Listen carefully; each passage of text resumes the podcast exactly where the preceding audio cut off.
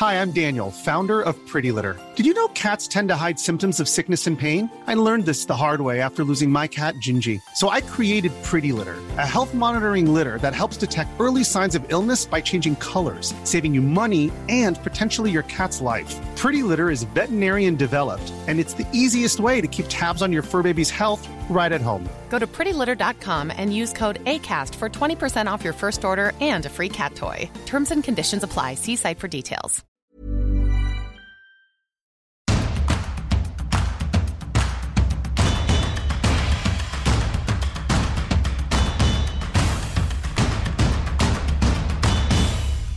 Bonjour à tous et bienvenue dans Tour d'Europe, votre podcast hebdomadaire sur l'actualité du football européen. Je suis Cyril Morin, journaliste à Eurosport. Le programme est chargé, comme toujours, de toute façon, tous les lundis, puisqu'aujourd'hui, on va aller dans les 5 grands championnats. On commencera cette émission avec l'arrivée de Laurent Blanc du côté de l'Olympique lyonnais, Elton Mokolo pour débriefer tout ça.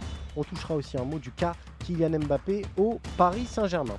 On enchaînera ensuite en Angleterre avec Philippe Auclair pour nous parler des Gunners, toujours plus séduisants après leur victoire face à Liverpool, 3 buts à 2. On ira ensuite en Allemagne pour débriefer le classiqueur avec David Lortolari et toujours les critiques autour de Julian Nagelsmann. On enchaînera ensuite avec le Napoli, leader de Serie A, Guillaume Maillard Pacini, pour vous révéler tous les secrets de cette équipe frisson. Et on terminera enfin par un détour par l'Espagne pour parler du FC Séville euh, qui connaît une crise, le retour de Jorge Sampaoli, mais surtout le départ de Julen Lopetegui avec Monchi en animateur principal. Voilà, vous connaissez le programme. Alors Tour d'Europe, c'est parti. Allez, on commence ce tour d'Europe bah, par la France, tout simplement. On accueille Elton Mokolo, notre spécialiste Ligue 1. Comment ça va, Elton Ce, ce week-end t'a plu? Bonjour Cyril, bah, oui, ce week-end m'a plu, avec en particulier le dimanche des derbies. Ouais, il y a eu beaucoup de choses. Donc, alors, on a terminé avec le derby du Nord. Lucas Chevalier, incroyable, une équipe de, une équipe de Lille très courageuse pour résister à la furia lançoise. Euh, il y a eu aussi euh, Rennes-Nantes euh, et un beau but de Désiré Doué. Si vous ne l'avez pas vu, on vous conseille d'aller le voir et de surveiller ce, gamin-là. Et il y, a eu un autre derby qui t'a attiré l'œil toujours sur euh, Lorient, cette équipe dont on ne cesse de parler. Exactement, Lorient qui était en déplacement du côté de Brest. C'est un peu le choc des extrêmes parce que ce matin, Brest est lanterne rouge de Ligue 1. Mais pour autant, sur le derby, ça s'est pas tellement vu puisque Brest a mené au score. à un moment donné, Cyril, je me suis dit, bon, ça va être terminé pour Lorient, c'était la belle histoire. Et eh ben non, Lorient continue d'engranger euh, des points, continue d'engranger des victoires. Et Lorient est surtout deuxième du championnat. Si bien que Cyril, je me dis, le 6 novembre prochain. Le PSG Lorient, c'est Le Lorient PSG au moustoir. ça, vaut quelque chose. Ça peut être le tournant de la saison. Hein, Exactement. Le tournant inattendu, mais le tournant de la saison quand même. Euh, Elton, évidemment, le gros sujet aujourd'hui en Ligue 1, c'est la nomination de Laurent Blanc au poste euh, bah, d'entraîneur de l'Olympique Lyonnais. Peter Boss remercié après le nul face à Toulouse. Euh, ton sentiment déjà sur ce retour de Laurent Blanc en Ligue 1. Euh, est-ce que toi, tu es, curieux peut-être du phénomène blanc? Alors pour moi, Laurent Blanc qui arrive à Lyon, c'est beaucoup plus un mariage de raison qu'un mariage d'amour. Un mariage de raison qui découle pour moi de trois choix. Déjà, c'est un choix pragmatique. Laurent Blanc est libre. Et ça, c'est très important pour l'Olympique lyonnais qui n'a pas de temps pour euh, négocier avec euh, d'autres entraîneurs déjà en place. Ensuite, c'est un choix conservateur parce que Laurent Blanc connaît la Ligue 1 et donc c'est quelque chose de très important pour le bord de lyonnais.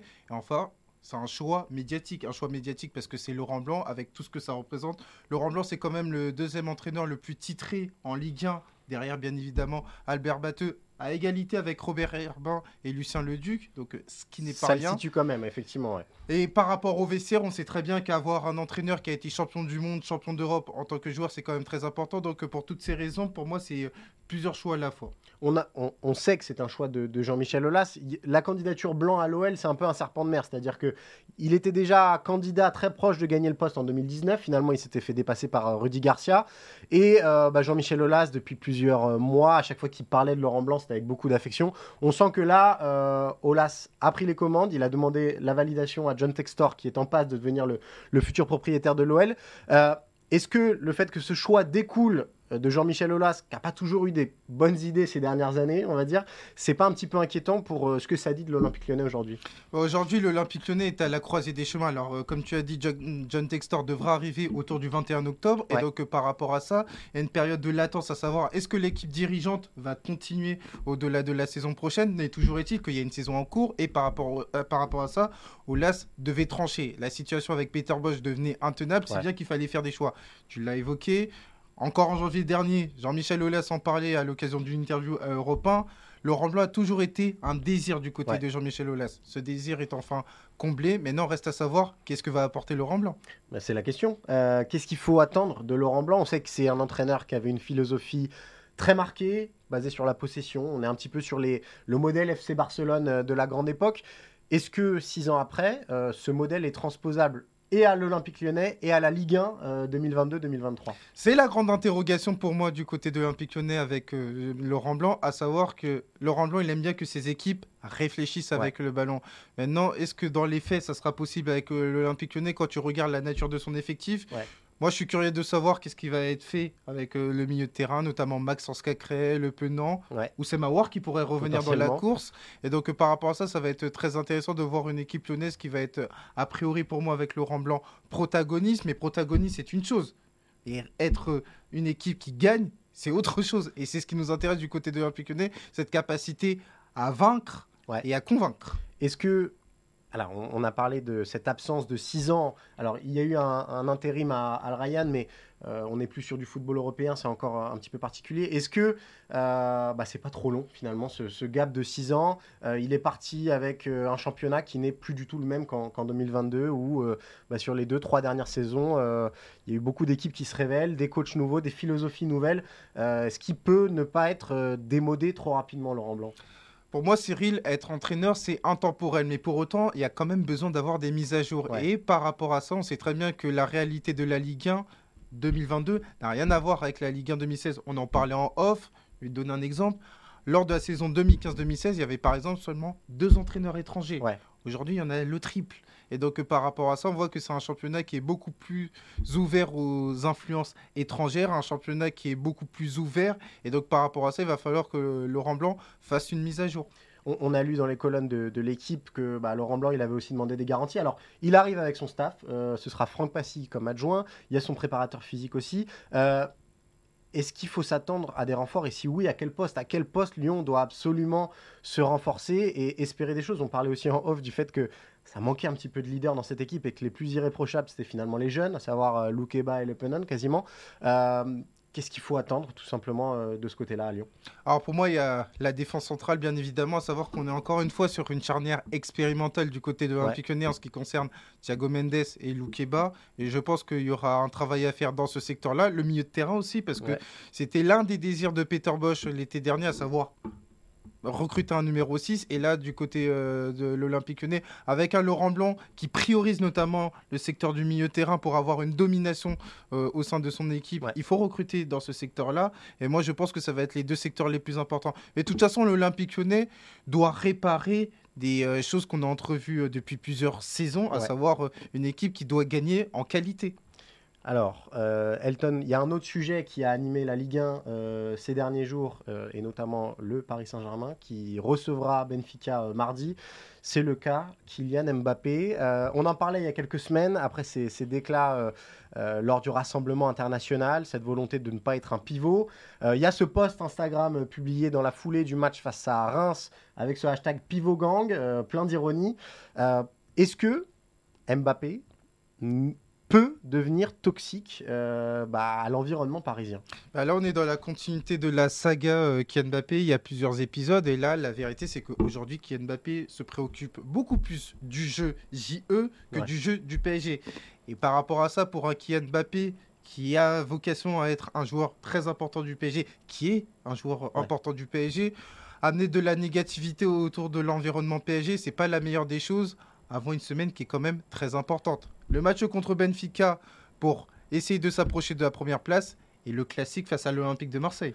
Euh, on a l'impression qu'on est passé du tout au tout avec Mbappé, c'est-à-dire qu'on a terminé la saison 2021-2022 avec cette prolongation en, grande pompe et le fait que bah, l'avenir du PSG et le présent déjà, c'était Mbappé. Et en ce début de saison, on a un Mbappé euh, renfrogné, alors toujours aussi efficace, on, l'avait évoqué, mais euh, on sent beaucoup, beaucoup d'agacement, beaucoup d'énervement euh, à l'image de cette équipe du Paris Saint-Germain.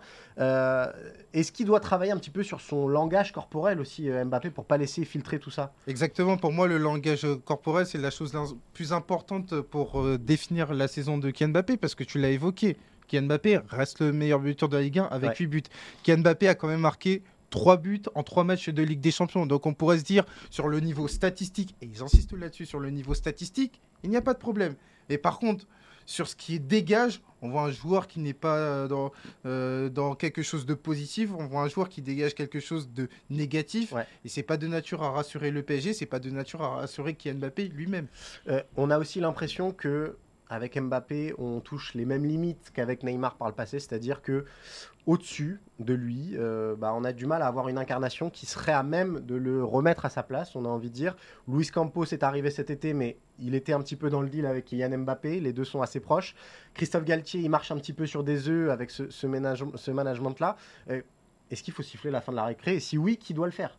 Bah, Ça fait écho à ce que disait Thomas Tuchel dans une interview avant qu'il soit viré, à savoir qu'on est dans un club éminemment politique. Et donc, par rapport à ça, on marche sur des œufs. Il y a des équilibres, entre guillemets, de, la terreur. Et donc, par rapport à ça, et surtout l'impression que du côté du PSG, il ne faut pas brusquer une personne. Et donc, on voit bien que Kylian Mbappé, ça a été encore euh, relaté euh, dans le quotidien de l'équipe euh, ce matin. Il n'y a pas péril dans la demeure par rapport au post Insta de Kylian Mbappé c'est pas de nature à te rassurer parce qu'on aurait espéré que Luis Campos, qui était présenté comme un homme de terrain, comme un homme qui allait apporter du liant dans cet effectif-là, allait à un moment donné siffler la fin de la récré. Il n'en est rien. À savoir qu'on est toujours dans cette idée circuler, il n'y a rien à voir. C'était déjà le cas après Montpellier et euh, l'embrouille entre Kylian Mbappé et Neymar. C'est encore le cas avec euh, le post Instagram de Kylian Mbappé. Attention, parce que euh, ça ne te retombe pas dessus à l'occasion de, de, matchs qui pourraient être mauvais. Je fais référence par exemple au match contre Benfica et contre l'Olympique de Marseille. Alors, il y a une grande qualité chez Kylian Mbappé, c'est sa capacité à répondre souvent dans les moments de tempête. On verra si c'est le cas euh, dans cette semaine brûlante euh, au Paris Saint-Germain. Merci beaucoup, Elton. C'est un plaisir, Cyril. On se donne rendez-vous euh, bah, la semaine prochaine, a priori, pour débriefer un classique. J'ai cru comprendre qu'il y aura un classique dimanche prochain, PSG Marseille. A priori, il y aura des choses à dire. Exactement. Et nous, on va enchaîner. On s'envole pour l'Angleterre. On arrive donc en Angleterre, on retrouve Philippe Auclair, notre correspondant et connaisseur de la Première Ligue. Comment ça va euh, Philippe, euh, après ce week-end encore euh, très émotif? Ça va très bien, on a assisté à, une journée de championnat des plus intéressantes et surtout on a assisté à un match qui était sans doute l'un des plus, beaux, les plus excitants, les plus prenants et aussi les plus riches d'enseignements et de conséquences depuis le début de la saison. Je veux bien évidemment parler de la victoire d'Arsenal sur Liverpool par 3 buts à 2 hier à l'Emirates. Alors on va, on va en parler évidemment et on va revenir en détail sur ce match. Philippe, il y a une autre petite info euh, que tu voulais nous, nous donner euh, sur euh, le déplacement potentiel des supporters anglais au Qatar et le déplacement de certains qui va même être interdit, c'est ça? Oui, oui, en fait, les autorités britanniques ont euh, ont donné des, ou plutôt ont, communiqué des interdictions de déplacement, d'interdictions de sortie du territoire, pour être tout à fait précis, à plus de 1300 personnes. Euh, alors donc, nous parlons donc de supporters potentiels de, l'équipe d'Angleterre et du Pays de Galles, ne les oublions pas. Bien sûr. Euh, et qui, qui, ont donc reçu cette interdiction de sortie du territoire. Ils devront donc donner leur passeport et cette interdiction sera valide, je crois, à partir du 10 novembre et se terminera euh, une semaine après la, clôture de la Coupe du Monde. L'idée étant bien évidemment d'éviter que euh, des éléments plus durs, je pense que vous devinez de qui je veux parler, euh, du soutien de l'équipe d'Angleterre en particulier, ne puissent se rendre au Qatar. sachant que se rendre au Qatar n'est de toute façon pas tellement évident non plus et trouver une chambre d'hôtel est quasiment impossible. Mais enfin bref, parmi ceux qui voulaient se déplacer, donc 1300 ne, pourront pas soutenir l'équipe d'Angleterre au Qatar. Et euh, ce qui est assez intéressant, c'est une question que je me pose, que, que, je te pose, que je vous pose, parce que j'aimerais savoir si l'Angleterre, en fait, est le seul pays à promulguer ce type d'interdiction de sortie du territoire pour des fans qui sont sur son radar, euh, qui sont déjà signalés par des, des, voies de fait, des comportements inadmissibles, antisociaux, tout ce que vous voudrez, des violences lors d'autres compétitions. Euh, il est vrai qu'en Angleterre, malheureusement, c'est une tradition euh, qui est longue et qui, malgré les efforts de la fédération anglaise, euh, continue de, de grever, je dirais, l'image de l'équipe d'Angleterre en particulier, plus que celle de ses clubs. Oui. Et que tout le monde a encore évidemment en présent à l'esprit ce qui s'était passé bon, à l'Euro 2016 en France avec eux, et avec les supporters russes, ne l'oublions pas, et puis aussi à Wembley, euh, lors de, l'Euro 2020, qui a été une, véritable catastrophe. Ce qui est sûr, c'est qu'à cette échelle-là, nous, on n'a on a rien de tel en France. 1300 hein. interdits, ça aurait fait un petit peu plus de bruit que, que, ça. Donc, euh, pour l'instant, pas, pas trop de nouvelles de ce côté-là. On surveillera tout ça. Euh, on parlait de supporters euh, interdits. bah là, on, autorise le bonheur aux supporters d'Arsenal, enfin. ça fait plusieurs semaines qu'on commence ce podcast avec toi en parlant systématiquement bah, du, rayon de soleil qui est Arsenal au niveau anglais et même au niveau européen aujourd'hui. Cette nouvelle victoire face à Liverpool, à l'Emirates, c'est venu encore prouver euh, bah, que ces Gunners en avaient dans le ventre et que ces Gunners étaient une équipe à suivre euh, cette saison. Euh, on est sur la même tonalité depuis plusieurs semaines en Angleterre autour de cette équipe-là, de toute façon. Oui, je dirais qu'on est même sur cette même tonalité depuis un peu plus longtemps. La seule chose qui était le, enfin la seule chose, le plus gros problème de l'équipe d'Arteta la saison précédente, c'était son inconstance. Elle était capable d'enchaîner des matchs des séries de matchs pendant lesquelles elle était euh, tout simplement enthousiasmante. Et puis tout d'un coup, elle avait un coup de bout, il y avait mhm. une turbulence, un trou d'air, et c'était euh, trois défaites de suite, comme ce qui s'était passé euh, la saison passée. tu te souviens, ce match à Tottenham, si jamais ils ne perdent pas à Tottenham, ils ont leur place pour le top 4 en poche. Ils ont perdu de manière désastreuse. Ils avaient encore une occasion de se rattraper face à Newcastle on ne les a pas vus, n'ont pas existé, et du coup, ils sont qualifiés pour la Ligue Europa, pour la Ligue des Champions la différence cette année, c'est que euh, avec d'une part un recrutement qui a quand même été très très costaud, il faut reconnaître. On va, y, revenir. Euh, hein, parce que c'est, ils ont réussi un recrutement et en même temps, euh, j'allais dire un élagement de, l'effectif qui existait auparavant, une concentration de l'effectif sur des sur des joueurs, sur un, un, noyau de joueurs un petit peu plus réduit. Là, par contre, la constance est au rendez-vous et la constance dans les matchs, c'est-à-dire que la chose la plus frappante pour moi, c'est que c'est une équipe qui gère beaucoup mieux ses temps faibles que c'était le, cas autrefois. Elle a non seulement cette exubérance quand elle va vers l'avant, avec bon euh, maintenant un, 4 de devant qui est pour moi l'un des plus excitants à voir en Europe. Hein, mmh. euh, avec euh, Odegaard, Martinelli, Gabriel Jesus et, et Bukayo Saka, euh, sachant qu'il y a Fabio Vieira qui attend sur le banc, qu'il y a Emile bon, qui est blessé en ce moment, mhm. mais qui est également un joueur de grand talent, qu'il y a le, Brésilien Marquinhos, il y a du monde. Et, il y a un banc qui n'existait pas avant. C'est-à-dire que lorsque l'on compare le banc des remplaçants, lorsqu'on l'avait comparé contre, contre, contre, Tottenham, par exemple, le, banc d'Arsenal était supérieur à celui de Tottenham. Et là, contre Liverpool, bah, ça se discutait également. et, et, donc, il y a une, euh, une, impression de... Il y a un élan qui est partagé par le public intégralement. Euh, je, continue, je le dis, je le répète, tu m'excuses, je dis ça, c'est que c'est une énorme surprise, même pour les gens qui suivent Arsenal depuis très longtemps, comme c'est mon cas. Je n'ai jamais connu une telle ambiance au club, jamais. D'accord. Je dis bien jamais. À savoir que ce public est, à fond et bruyant fait un boucan pas possible, soutient son équipe dans toutes les, situations. Alors on verra comment ils vont réagir lorsque les choses iront un peu moins bien. Mais là, ce qu'on a encore vu euh, contre Liverpool, qui était en plus un test d'autant plus important que cette équipe de Liverpool réussissait très peu à Arsenal dans des saisons précédentes. Et qu'on avait dit, tu te souviens au début euh, de la saison, oui, mais ils ont battu des équipes qu'ils devaient battre, etc., etc., etc. On va voir ça au mois d'octobre. Ben, on a vu, hein. Ils ont joué contre Tottenham, ils ont gagné.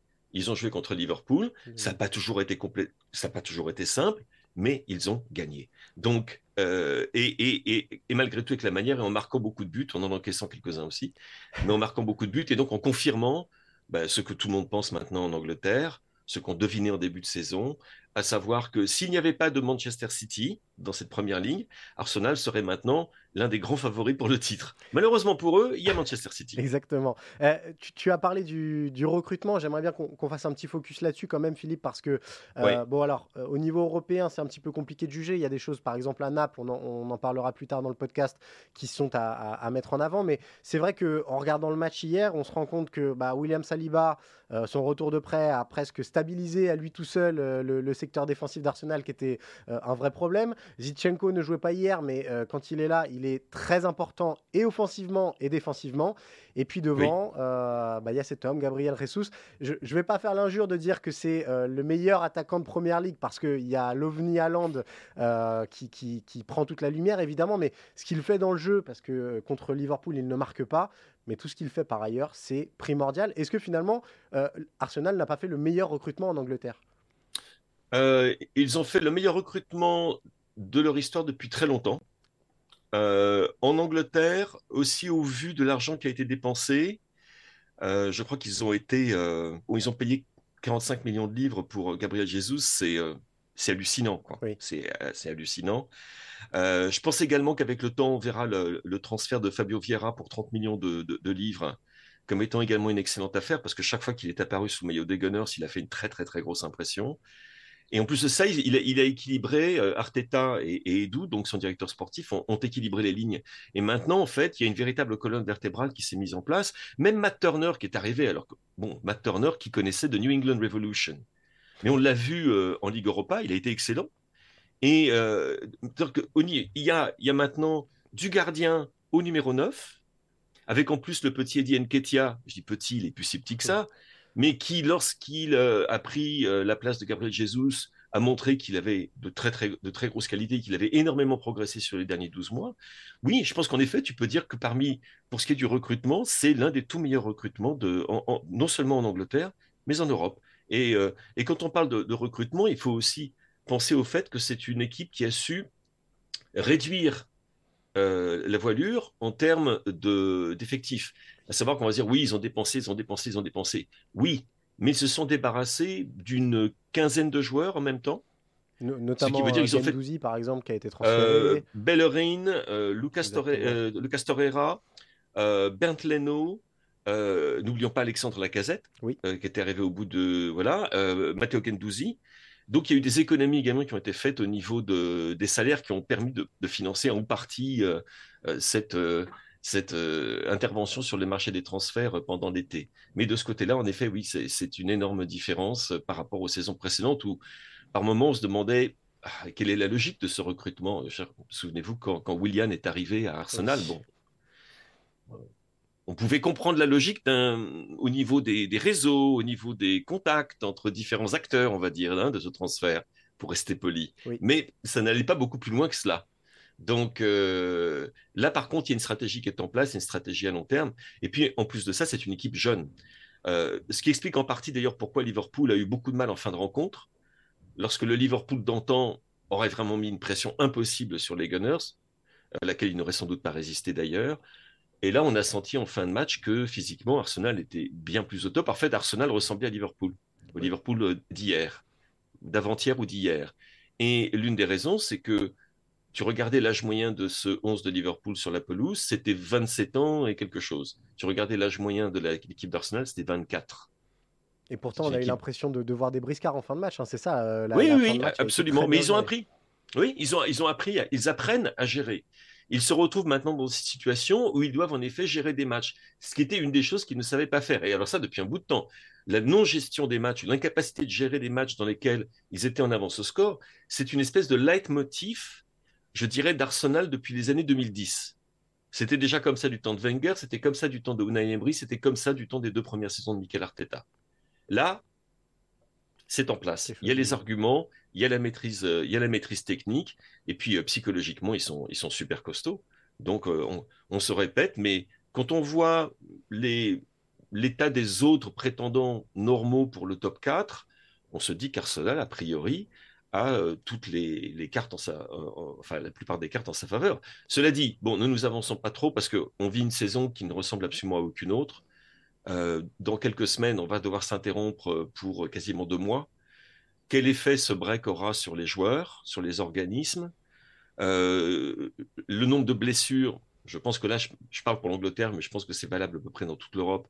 Le nombre de blessures musculaires est très important. Euh, et euh, par exemple, on a encore vu pour, pour Liverpool, bon, il y a Trent Alexander-Arnold, bon, certes, c'est un, problème, il y a un impact, hein, en l'occurrence, sur sa cheville, mais Luis Diaz également risque d'être absent pendant un bout de temps, et les blessures se multiplient à gauche et à droite. Arsenal, de ce point de vue-là, pour l'instant, je touche du bois pour eux, ils ont eu beaucoup de chance. C'est-à-dire qu'il y a eu quelques blessés, Zinchenko par exemple est de nouveau blessé, mais ils n'ont pas été affectés comme d'autres clubs le seront. Donc euh, attendons, hein, c'est une saison vraiment à part. Mais pour le moment, tout ce que Arsenal pouvait faire de mieux, ils l'ont fait, mis à part, ce qui est quand même assez ironique, trouver le moyen de perdre contre Manchester United. Exactement. Mais bon, peut-être qu'on verra cette défaite sous un autre œil dans, quelques mois. Oui. Euh, peut-être un dernier petit mot. Euh, et on va se projeter sur le, week-end euh, prochain, Philippe, sur, Liverpool, battu par Arsenal, qui se présente un petit peu décimé face à Manchester City. Mossala toujours aussi transparent en ce, début de saison.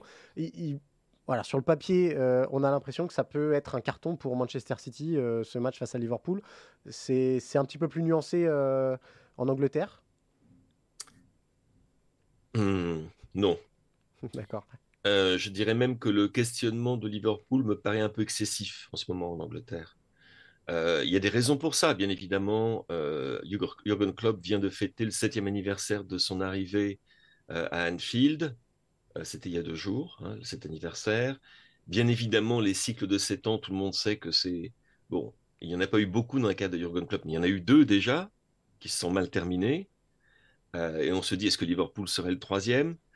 Euh, On commence à pointer du doigt le fait que le départ de Sadio Mané a eu beaucoup plus d'impact que ce que l'on pensait, parce qu'on s'imaginait que Luis Diaz et Darwin Nunez se, se précipiteraient dans la brèche, ce qui n'a pas été vraiment totalement le cas mais pour des raisons d'ailleurs dont les joueurs eux-mêmes ne sont pas nécessairement responsables. Euh, c'est une équipe vieillissante, certes, euh, moins impériale. Le Virgil van Dijk de cette saison, c'est pas le Virgil van Dijk qui, euh, qui a été à deux doigts d'être élu footballeur de l'année en Angleterre. Trent Alexander-Arnold traverse une crise de confiance importante, qui est une crise de, de confiance en partie due également à des attaques médiatiques que je trouve totalement exagérées. Euh, et injustifié. Certes, on a toujours su qu'il était un, c'était un joueur qui euh, défensivement était parfois un peu suspect, mais c'était aussi à cause du rôle que son entraîneur lui demandait de, euh, d'avoir dans l'équipe. Le club s'est justifié d'ailleurs à ce sujet très longuement en conférence de presse.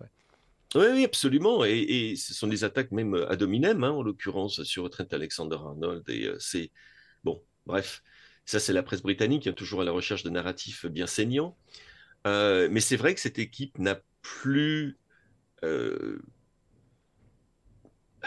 elle, n'a plus le même rythme qu'elle avait autrefois. Elle n'a plus la même capacité de presser et de presser longtemps.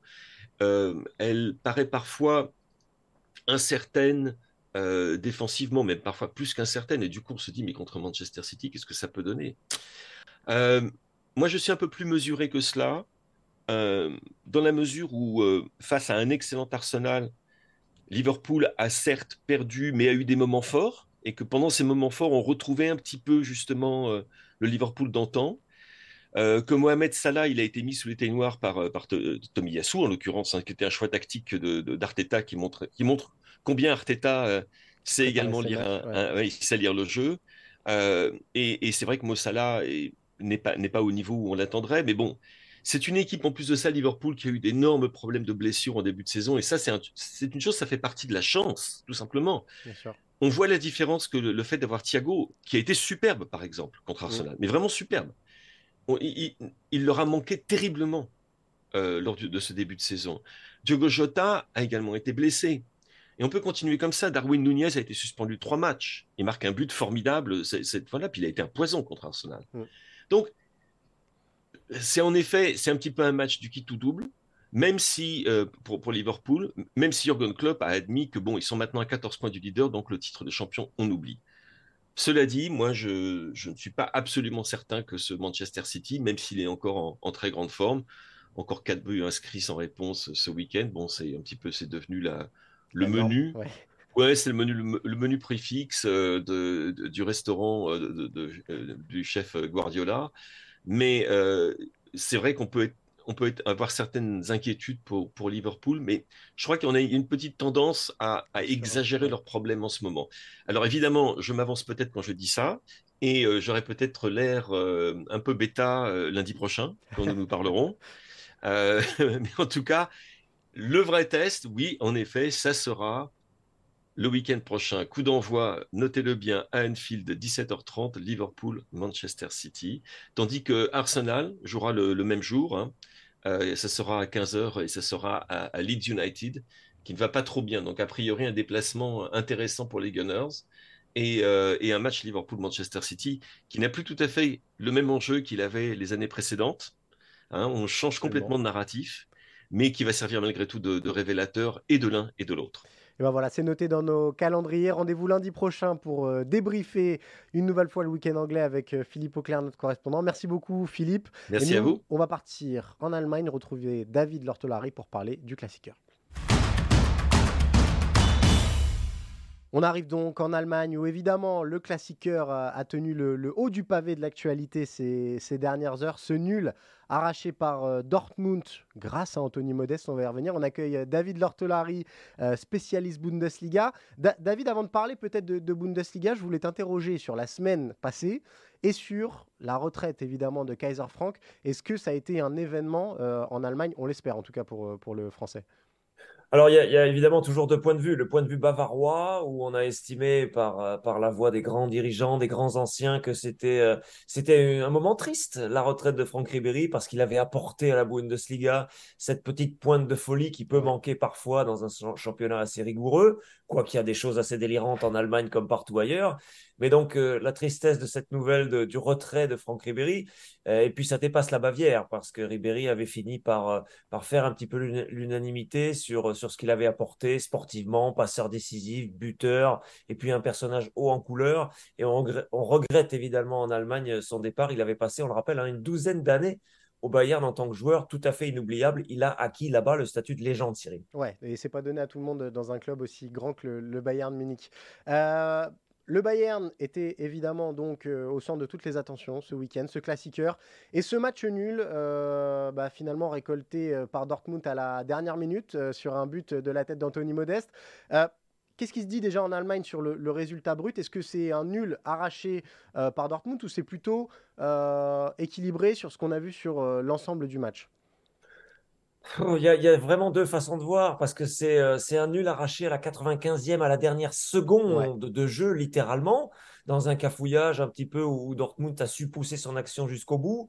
Euh, donc, quelque part, euh, du point de vue des efforts de Dortmund sur ce match-là, c'est un nul euh, mérité pour les jaunes et noirs. Le problème, c'est que le Bayern avait mené 2-0, a manqué quelques franches occasions pour mener 3-0 et de l'avis général de celui de Terzic, l'entraîneur côté Dortmund, de celui de Nagelsmann côté Bayern, à 3-0, c'était plié. Bien sûr. donc, donc évidemment, l'analyse est complètement différente. Selon que le Bayern eut remporté une victoire paisible, assez facile euh, finalement. Après ce 2-0, on aurait pu imaginer, parce que c'est souvent le cas avec les Bavarois, que le résultat soit, soit validé tout de suite. Euh, ou que on dit bah oui Dortmund est quand même allé chercher euh, avec ses qualités de, de, battant un match nul qui peut compter sur le plan psychologique, sur le plan de l'émotion pour le reste de la saison. En tout cas, ça fait beaucoup de bien à Dortmund, ça fait beaucoup de bien à son entraîneur Terzic qui a besoin de prendre des points. Et puis, ça fait du bien au championnat aussi parce que le suspense reste entier. Alors, le suspense est entier, surtout parce que le Bayern ne domine pas euh, outre mesure comme ça pouvait être attendu. L'Union de Berlin est, toujours euh, leader surprenant de, cette Bundesliga. Fribourg est à 18 points. Euh, et le Bayern est donc à 4 points, avec 16 points, à 4 points de, de l'Union de Berlin. Est-ce que Question bête, hein, mais est-ce que le Bayern peut ne pas être champion euh, à la fin de cette saison-là? Personne n'y croit vraiment parce qu'un championnat, même si en Allemagne 18 clubs, donc 34 journées, c'est peut-être un peu plus court que dans d'autres championnats, euh, ce, format-là, mais personne ne croit que le Bayern flanche sur la totalité d'une saison et personne ne croit surtout qu'aucun effectif que quelque effectif que ce soit puisse rivaliser jusqu'à jusqu'au printemps prochain. Euh, et puis surtout, le Bayern euh, n'est pas très loin. Mm. Union Berlin n'a pas convaincu sur, sur sa dernière victoire assez poussive. Fribourg va laisser des plumes aussi avec la Ligue Europa où il est bien engagé dans le groupe de Nantes et où il est très susceptible de se qualifier. Et puis, il y a d'autres arguments aussi en, faveur du Bayern qui ne va pas chaque semaine laisser filer des points. C'est vrai que c'est un peu inquiétant cette, cette espèce de euh, pertinence, pardon, de récurrence. de Oui, de récurrence que le Bayern perd des points, fait des matchs nuls totalement euh, improbables. Il y a eu même une défaite contre Augsbourg qui était un peu une blague quelque part, même si euh, on a beaucoup beaucoup de respect pour le, côté très très combatif du voisin d'Augsbourg. Et donc, on imagine mal que sur une saison, le Bayern continue de laisser chaque semaine filer des points et les adversaires principaux présumés, Dortmund, Continue sur euh, Leverkusen, quelques autres gros aussi, euh, ne carbure pas plus. Donc on a, on a, beaucoup de mal à croire en Allemagne qu'à la fin, le Bayern ne soit pas champion, bien sûr. Euh, on s'était eu il y a quelques semaines, on avait parlé du, du Nagelsmann qui met un petit peu de temps à, convaincre tout le monde. On a vu la réaction d'Oliver Kahn euh, en tribune au moment de l'égalisation de, Dortmund qui a fait un petit peu le, tour de la toile.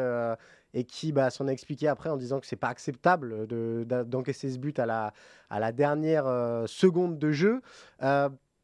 Est-ce que Nagelsmann est de plus en plus ciblé euh, Et surtout, qu'est-ce qui lui est reproché? Peut-être on a l'impression que la maîtrise qui était celle du Bayern les dernières saisons est moins au rendez-vous cette année.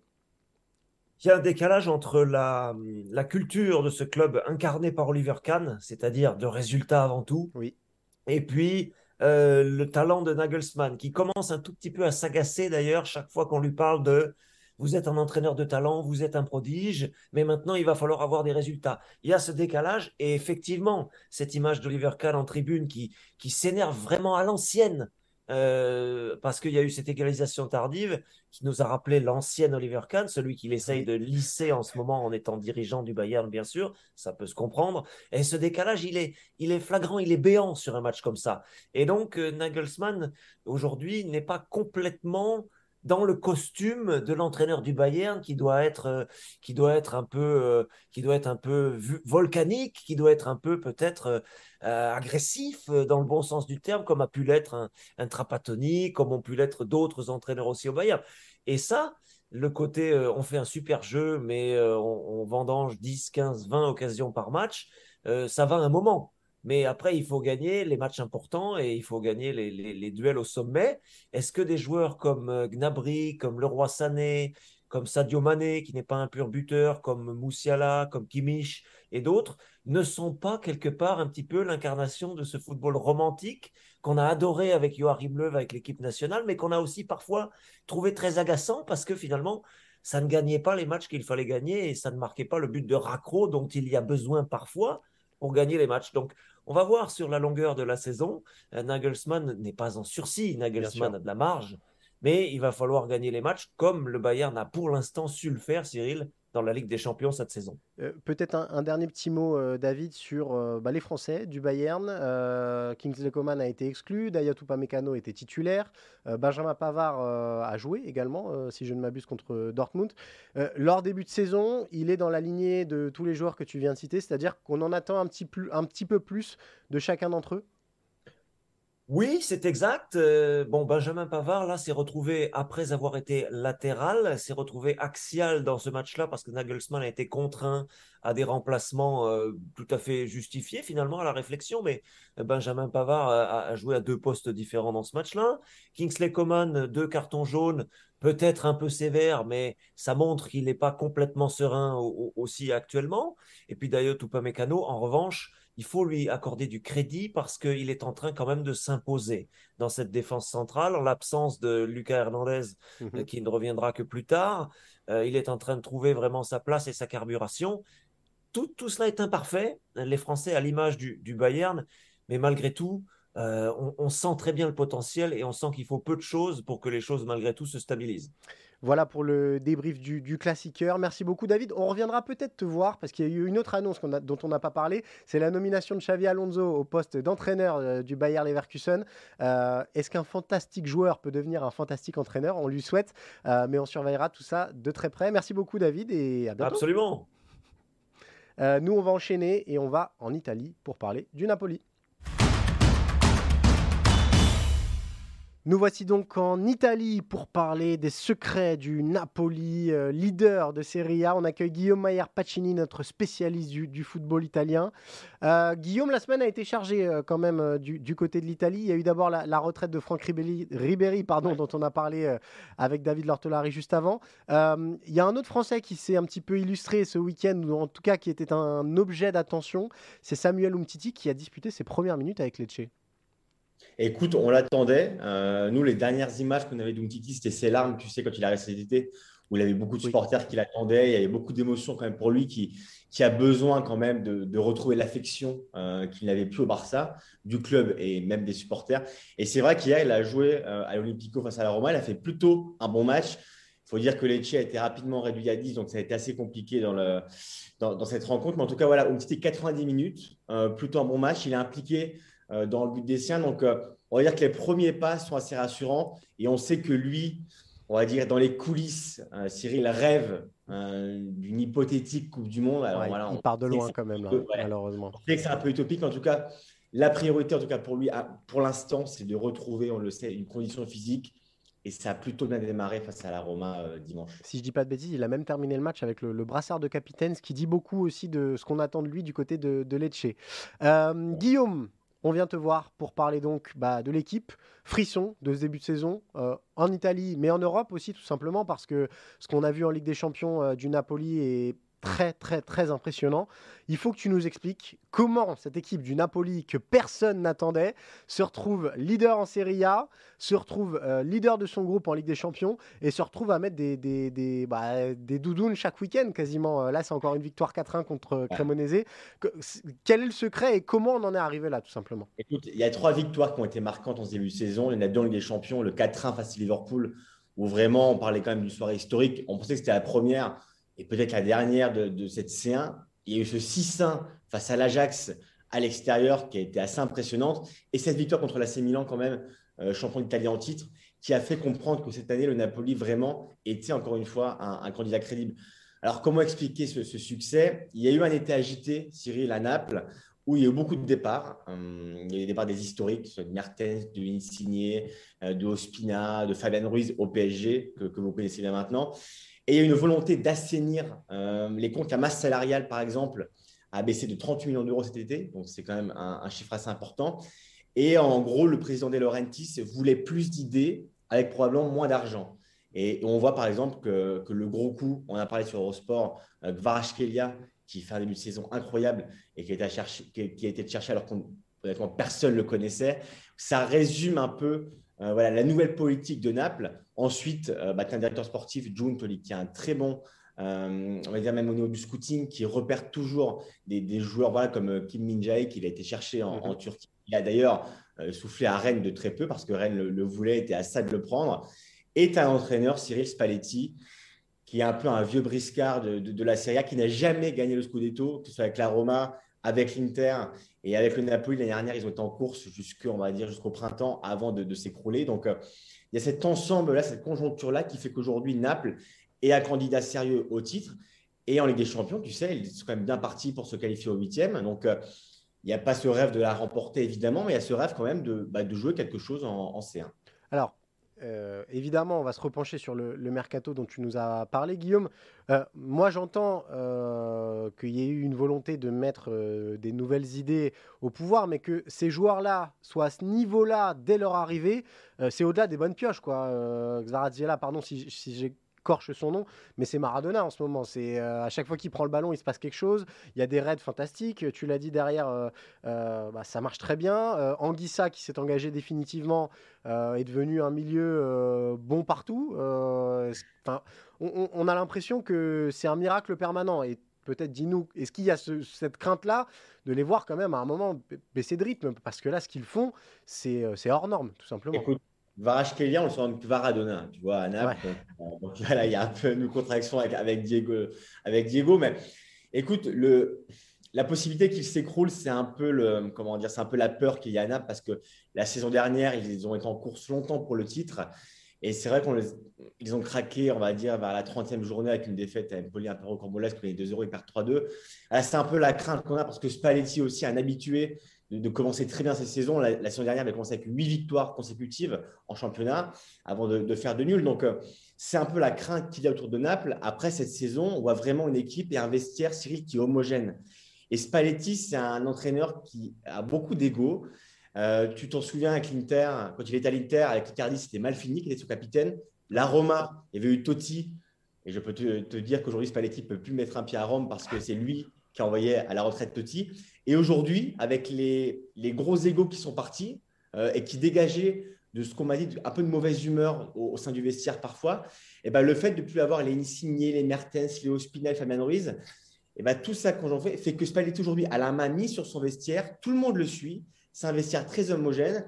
Et pour revenir sur euh, Varashkelia, euh, une seconde, il y avait euh, John Tolley, le, directeur sportif, qui avait fait une interview au Corriere dello Sport, qui avait dit, vous savez, pour résumer la politique, Insigné, son salaire, c'était 4,5 millions d'euros net par an. Varashkelia, c'est 1,7 million d'euros net par an. Il disait, voilà, c'est un peu une nouvelle politique aujourd'hui. Au-delà d'avoir euh, bah, un entraîneur qui est solide, une équipe qui est solide, on veut aussi eh ben, imprimer des nouvelles idées et donner un nouveau souffle à un club qui a besoin, bah, comme d'autres, d'assainir ses finances et d'entamer, on dit, un cercle vertueux pour, euh, bah, pour, voilà, pour espérer gagner le titre. Et, tu le disais, physiquement, c'est aussi une équipe qui, tient la route, comme on dit ça, euh, qui aujourd'hui est, est, probablement l'un des meilleurs milieux d'Italie. Euh, ils l'ont acheté à Fulham l'été dernier et il est impressionnant chaque, euh, chaque, euh, chaque week-end. Lobotka, c'est pareil. Enfin, tout le monde aujourd'hui à Naples exprime le meilleur de son potentiel et tout ça combiné fait qu'aujourd'hui, tu as une équipe bah, qui roule sur, bah, sur toute la Serie A et sur même la Ligue des Champions. Quand tu mets 4-1 à Liverpool, Cyril, oui. c'est assez symbolique. Et 6-1 à l'Ajax, quand même, là-bas, ouais, ça résume un peu cette force vraiment que dégage Naples pour, pour l'instant. Peut-être un, petit mot spécifique sur Varazgela, donc qui est un peu l'attraction euh, en Serie A. Euh, peut-être ceux qui ne l'ont pas encore vu, euh, comment tu définirais ce joueur Et convainc-nous d'aller regarder un match de Naples parce que c'est une attraction à lui tout seul. Et surtout, raconte-nous son histoire. comment ce gars que tu nous as dit que personne ne connaissait, que personne n'attendait, est devenu presque bah, le, le, joueur le plus décisif de Serie A cette saison, quoi. Alors écoute, il faut savoir que c'est un joueur qui était quand même courtisé par pas mal de clubs, mais le Napoli euh, l'a longtemps suivi. Ils ont contacté euh, un ancien georgien, peut-être que tu te souviens, Cyril Kakaber Kaladze, qui avait joué à l'époque à Milan pour avoir un peu des infos sur lui. Ils ont été le prendre pour une dizaine de millions d'euros. Ils ont dévancé toute la concurrence. Et, si je devais te définir le joueur, c'est un joueur, contrairement à d'autres, par exemple comme Raphaël Leao, qui est très soliste, lui, c'est vraiment un joueur collectif, euh, qui n'hésite pas d'ailleurs sur les efforts défensifs. c'est un joueur qui est très simple dans sa manière de jouer, c'est-à-dire qu'il n'y a jamais de surplus. Euh, c'est un joueur qui a su épurer son jeu, euh, qui est décisif dans sa manière de, bah, de, percuter, de, voir le jeu, de lire le jeu. Euh, c'est vraiment un joueur collectif, c'est-à-dire que lui ne voit pas seulement le prisme du but, c'est-à-dire qu'il est décisif aussi pour ses coéquipiers, mhm. par ses passes. Et, c'est vraiment aujourd'hui, bah, d'ailleurs, il a été élu meilleur joueur de Serie A en septembre, donc ça, ça donne un peu aussi l'idée du joueur qu'il est. Et, et voilà, c'est vraiment l'attraction surprenante de, ce début de saison. Donc, euh, on espère qu'il va rester encore longtemps à Naples parce qu'il vient d'y arriver. Mais tu sais, Cyril, en Italie, on aime bien les, rumeurs de mercato. Il y en a déjà beaucoup autour de lui. Ça me surprend, tiens.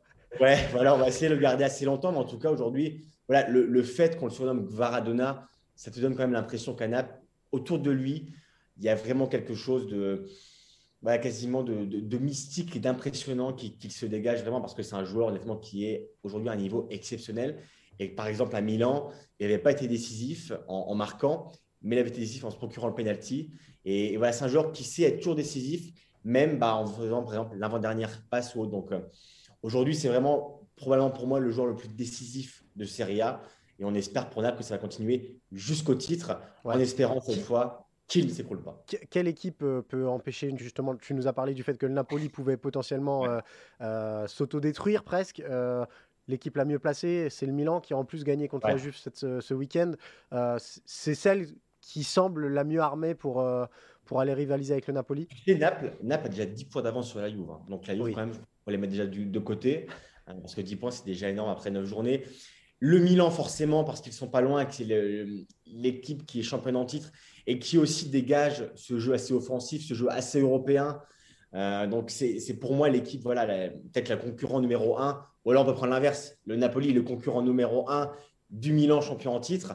Ensuite, tu as l'Atalanta, Cyril, qui cette année n'a pas les Coupes d'Europe. Mhm. Donc attention aussi à Atalanta qui pourrait faire une belle saison avec ce, bah voilà, ce, créneau de, un match par semaine. Ça peut être un élément décisif dans la course au titre.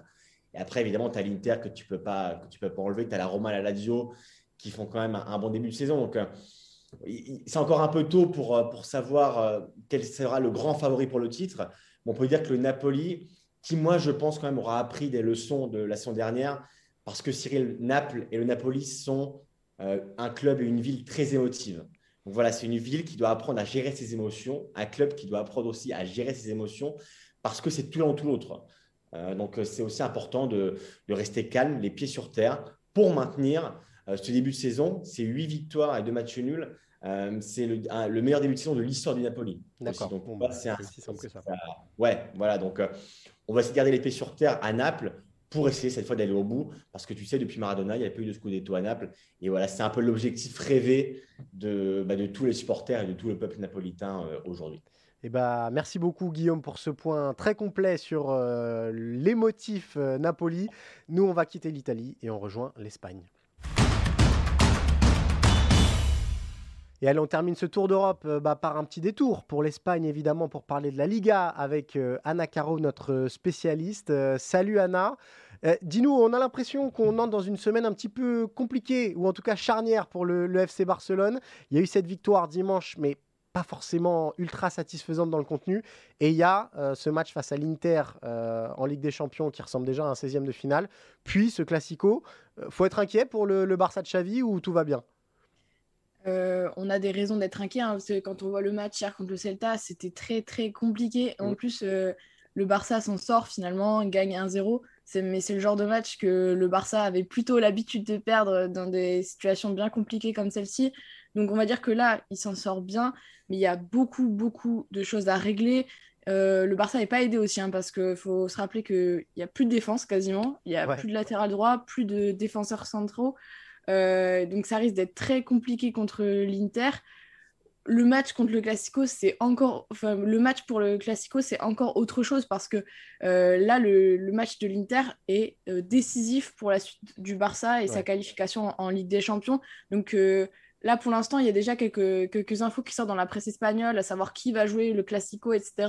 Mais je pense qu'en vérité, le vrai problème du Barça aujourd'hui, c'est son match contre l'Inter et c'est ce problème aussi des joueurs cadres comme Pedri, Gavi, etc. qui commencent à à fatiguer un peu, hein, parce que finalement, ils enchaînent tellement de matchs que, et à un très très jeune âge qu'au final, ils sont aujourd'hui, ils, pâtissent un peu de tout ça physiquement. Alors le Barça euh, va bien comptablement en tout cas. Euh, le Barça euh, est leader de Liga. Il y a une équipe qui est en grande difficulté comptable, c'est le FC Séville et c'est la raison de notre visite. Anna, il y a eu une semaine très chargée du côté de Séville avec cette défaite face à Dortmund en Ligue des Champions. Roulen Lopetegui remercié. Euh, la nomination de Jorge Sampaoli décidée par Manchi.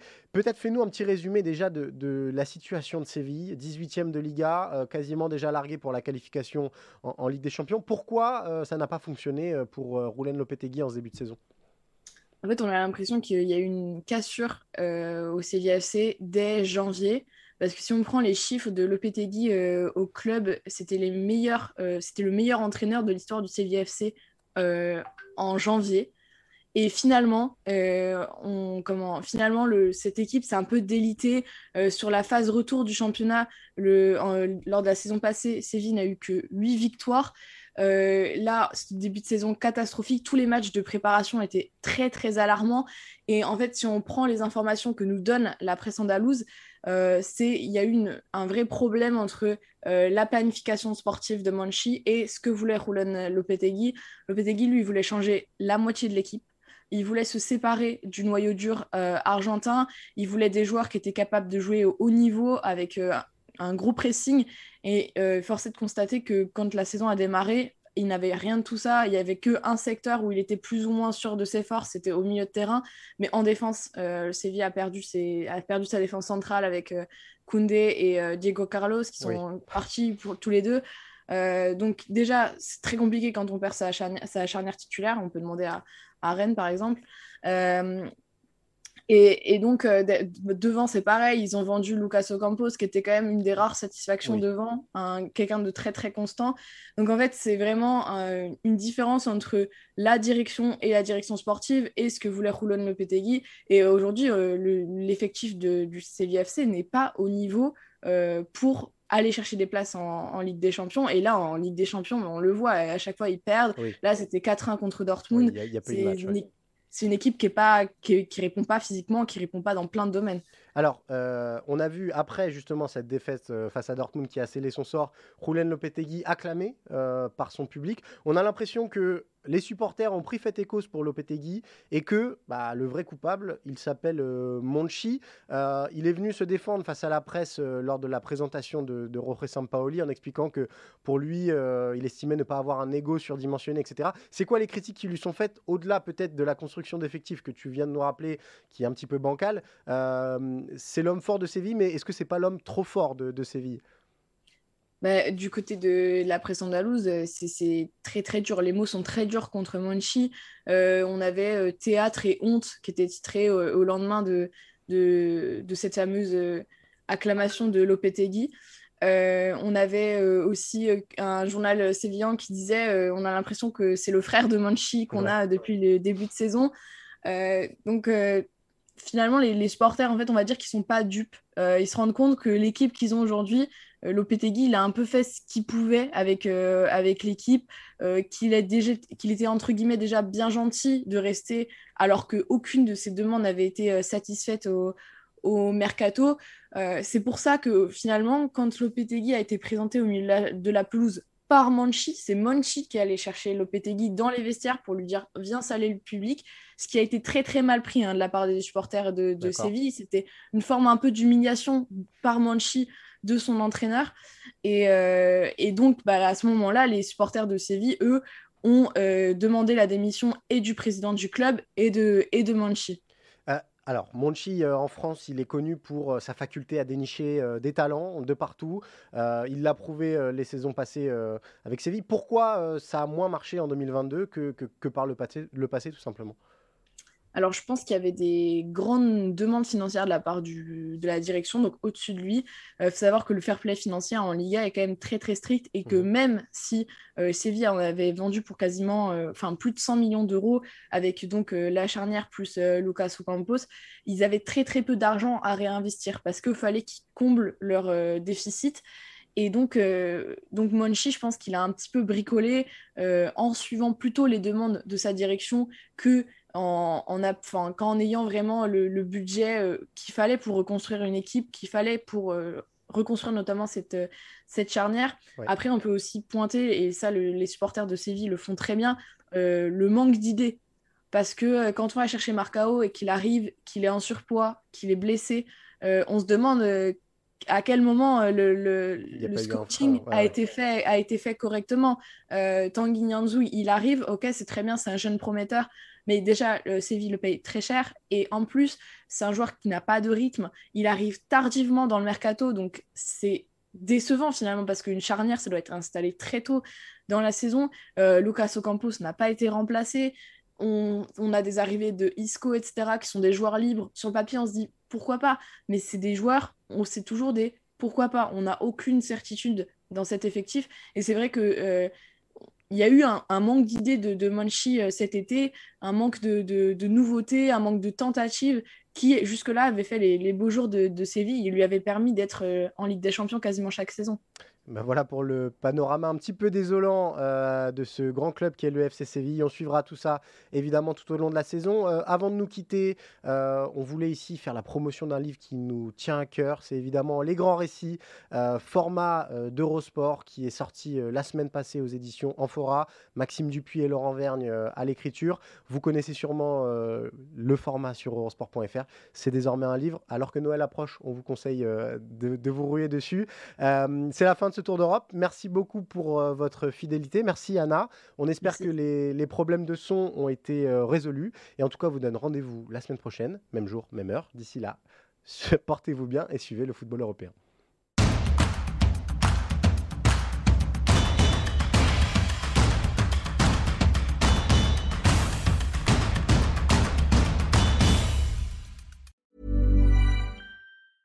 This Mother's Day, treat mom to healthy, glowing skin with Osea's limited edition skincare sets. Osea has been making clean, seaweed infused products for nearly 30 years. Their advanced eye care duo brightens and firms skin around your eyes, while the Golden Glow Body Trio nourishes and smooths skin all over. Go to OSEAMalibu.com and use code MOM for 10% off your first order site wide.